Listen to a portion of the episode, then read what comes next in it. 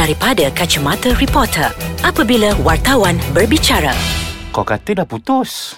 Tiba-tiba nampak bergambar pula. Macam mana ni, Sudir? Belum. Oh, ya ke? Katanya nak pujuk. Bukan dah berkobang-kobang kau memberitahu wartawan kata dah putus, tak ada apa-apa lagi dah. Tak, yang ni kata dah pujuk, masih okey. Tapi biasalah abang bobo tengah-tengah marah. Oh, hati panas tu yang main cakap je. Kita berpikir, tapi yelah, kalau macam orang bercerai, aku ceraikan kau kan. Tapi kalau orang putus cinta, agak-agak macam mana kalau dia tengah marah tu? Kan? Putus. Tiba-tiba dekat belakang stage lah.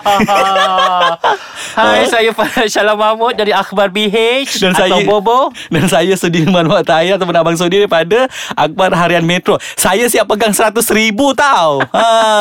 Adakah sebab 100,000 menyebabkan cintaku beralih arah? Janganlah. Murah now cinta kita wak kalau macam tu. Kita minggu lepas kita dah cerita pasal Syahir. Minggu ni kita akan bercerita pasal Emma Maembong, Kamal Adli dan Zahirah McWilson. Tiga orang yang telah memanaskan punggung media hiburan minggu sebelum ni. Mula-mula dengan kenyataan mula-mula dengan tanyalah Zahirah dan Kamal. Itu pembuka bicaranya. Itu pembuka. Muncul Kamal Adli. Kami okey, doakan kami. Itu yang kedua. Yang ketiga muncul pula, kenapa petik nama saya.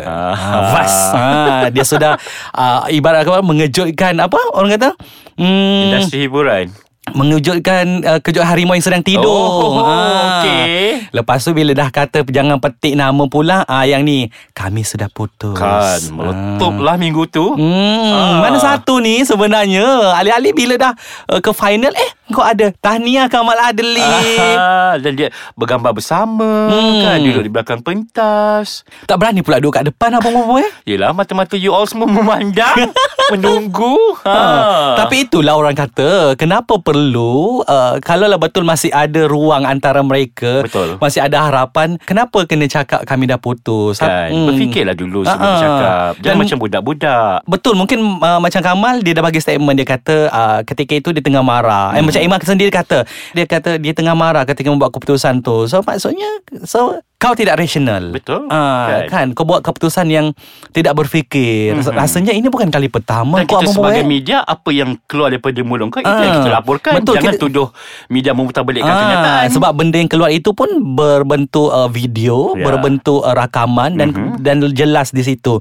Tidak ada sebarang putar belik di situ kan. So kita jangan salahkan media nak sensasikan apa. Sebab banyak je komen-komen yang kata media ni sibuk je kan.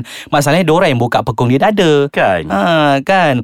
Jadi bila jadi benda-benda macam ni, kita terfikir juga apa sebenarnya. Sebab benda macam ni, kalau kita ikut sejarah dia, bukan kali pertama tau Abang Bobo yang membabitkan Emma dalam hubungan macam ni. Sebelum ni pun dia pernah tanya juga. Tanyalah Kamal dan Fatihah. Kenapa pula nak kena tanya? Kan. Kan? Dia suka menimbulkan persoalan. Seolah-olah macam ada apa-apa ke di antara mereka kan. Betul. Orang jadi, mesti fikir macam petik-petik nama ni. Kan. Jadi bila timbul macam iman satulah kita nak dengar ni, kata ni dah putus, lepas tu dah pujuk balik, ni tengah apalah semua, doakan yang baik-baik. Tiba-tiba muncul pula pelakon pembantu kat situ, mengeluarkan segala mesej-mesej di WhatsApp, mengatakan terhege-hege semua.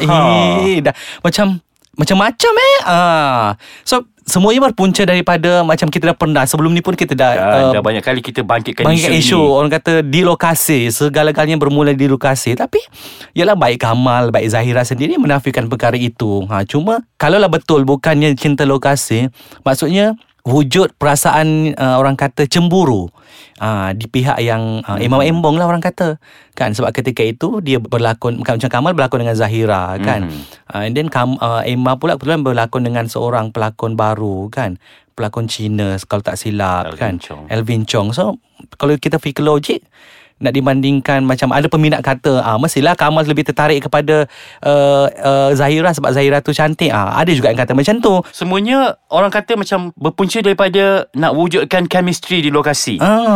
Bila bercinta je dia katakan nak wujudkan chemistry. Pak kata Zul Ariffin, kau berlakon cerita kau romantik, cerita kelakar je pun nak chemistry apa? Betul kan? Takkanlah bila nak kata chemistry ni, takkan setiap kali nak drama nak tukar pasangan. Siapa tu? Okey, kita nak rehat dulu. Rindunya dengan es kacang. Kan. Kita sambung ni Zul Ariffin abang buat tadi. Tapi Zul Ariffin tidak memberikan kenyataan penuh. Betul. Dia kata tunggu sehingga filem lakonan dia Tommy Rowe tu selesai, baru dia akan memberikan kenyataan. Kita pun berdebar-debar juga, wah, apakah kenyataan yang akan diberikan? Adakah kenyataan itu membuatkan hubungan dengan Zahirah McWilson? Ada lagi ke? Lah. Kita dah bawa diri tau pergi Bosnia, kita syuting sebulan.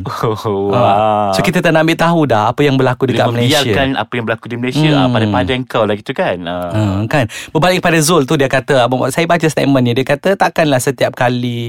Maksud okey, kalau nak cerita chemistry tak apa dalam drama, tapi janganlah sampai keluar kan. So ada benarnya, takkan setiap kali drama kau nak bercinta di luar. Banyaklah kot kekasih kalau macam tu kan, pasang sana sini, semua atas alasan nak create chemistry. Kan, kalau kau pelakon yang hebat, tak payahlah nak bercinta sampai keluar ni kan. Kat situ je kau dah boleh create. Betul kan? Macam I baca kenyataan daripada Nabila Huda, tak perlu semua ni untuk nak bercinta lah, untuk create chemistry. Menang kan? Juga pelakon wanita terbaik. Betul. Terpulang, kalau betul kau seorang pelakon yang bagus dalam drama tu, kau memang dah boleh bagus lah. Sebenarnya tak payah nak buat sampai keluar lah, nak cipta chemistry lah. Kadang-kadang kita media tu berfikir kerana jahat juga. So dia kadang-kadang dia buat semua ni sebab nak naikkan nama sendiri, nak publicity murah. Yelah, bila kau timbulkan isu macam gini, orang akan kejar kau lah. Kita tahu juga kan, macam nak kata dia tak popular dah lah. Dulu memang jadi sebutan, tapi tak ada. Lately memang tak ada pun. Sebab tak popular lah kot. Jadi dengan cara tu lah untuk create, untuk orang media kejar. Itulah pasal bila cari peluang-peluang yang boleh membuatkan media tercari. Contoh pergi majlis event tu, dia tahu itu akan menarik perhatian kan. Idea yang bagus sebenarnya tu, untuk dibawa oleh semua orang. Kalau perancangan tu teliti, nampak dia punya susunan atur dia.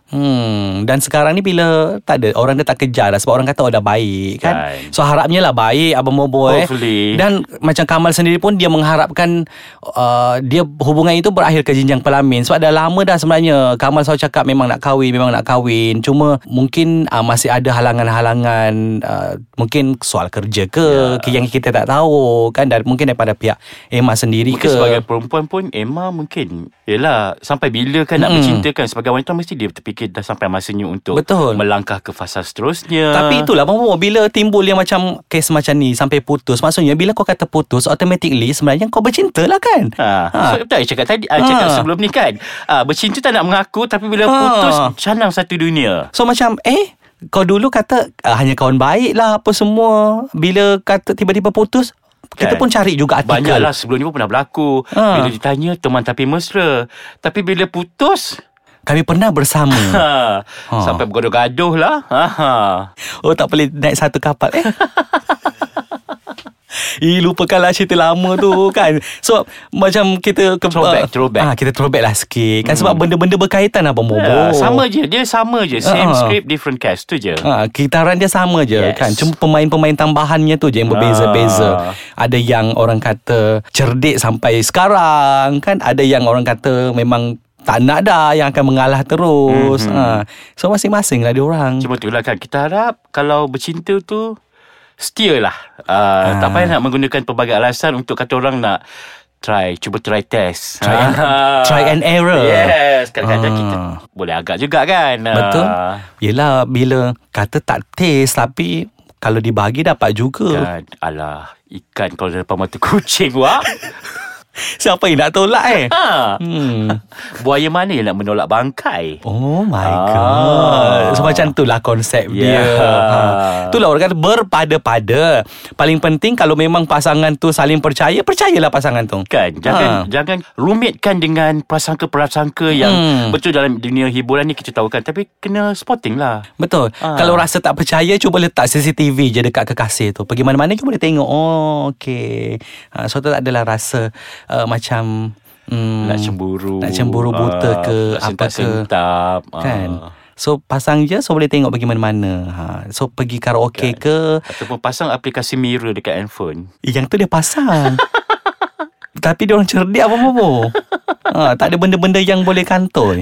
Tapi kita tak tahulah sebab kan. Sebab apa yang ditunjuk kepada kita tu dah tak ada dah mesej-mesej tu. Jadi macam okay kan. So mungkin dah dibuang ke apa ke, ataupun tidak dibalas ke kan. Tapi saya nak buat lah mirror mesej tu macam mana. Nak download je. Nak check juga Coca-Cola pasangan kita sekarang. I tak nak lah sebab I trust on kepercayaan. Oh ya ke? Okey lah Bobo, banyak sangat dah ni kita bercakap pasal diorang. So minggu depan sebenarnya kita ada lagi panas. Ya, memang ni panas meletup. Kan. Jangan lupa untuk teruskan bersama kami dalam segmen Dari Kaca Mata Reporter.